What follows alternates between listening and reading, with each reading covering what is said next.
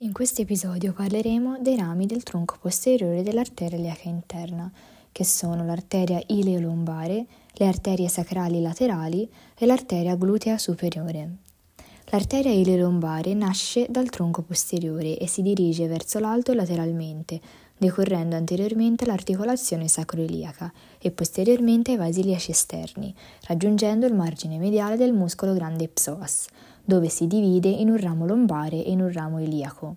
Il ramo lombare si distribuisce ai muscoli grande psoas e quadrato dei lombi e si anastomizza con la quarta arteria lombare, dando origine a un ramo spinale che si distribuisce alla cauda equina, dopo aver attraversato il forame intervertebrale tra L5 e la base dell'osso sacro. Il ramo iliaco invece si distribuisce al muscolo iliaco e si anastomizza con l'arteria circonflessa iliaca profonda. Le arterie sacrali laterali sono l'arteria sacrale laterale superiore e l'arteria sacrale laterale inferiore. Quella superiore decorre medialmente fino al primo e secondo forame sacrale anteriore, dove penetra e si suddivide in un ramo spinale per le vertebre sacrali e il canale vertebrale corrispondente, in un ramo muscolo-cutaneo che fuoriesce dal primo forame sacrale posteriore per vascolarizzare i muscoli propri del dorso e la cute a livello sacrale.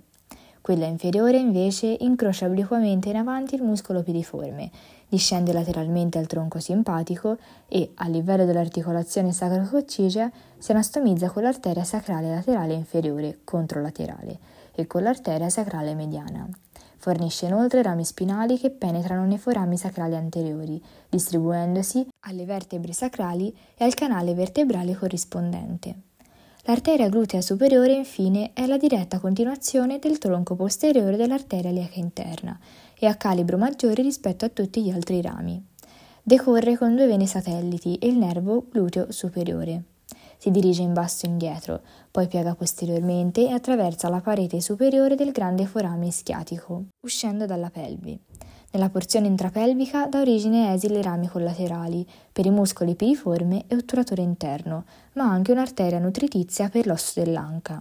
Nella regione glutea invece si suddivide in un ramo superficiale e in un ramo profondo. Il ramo superficiale attraversa la faccia profonda del muscolo grande gluteo, a cui fornisce rami, e si anastomizza con l'arteria glutea inferiore.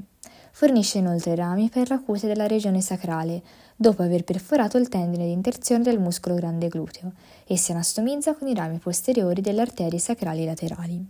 Il ramo profondo invece passa tra i muscoli medio gluteo e piccolo gluteo e si biforca in due rami, ramo superiore e ramo inferiore.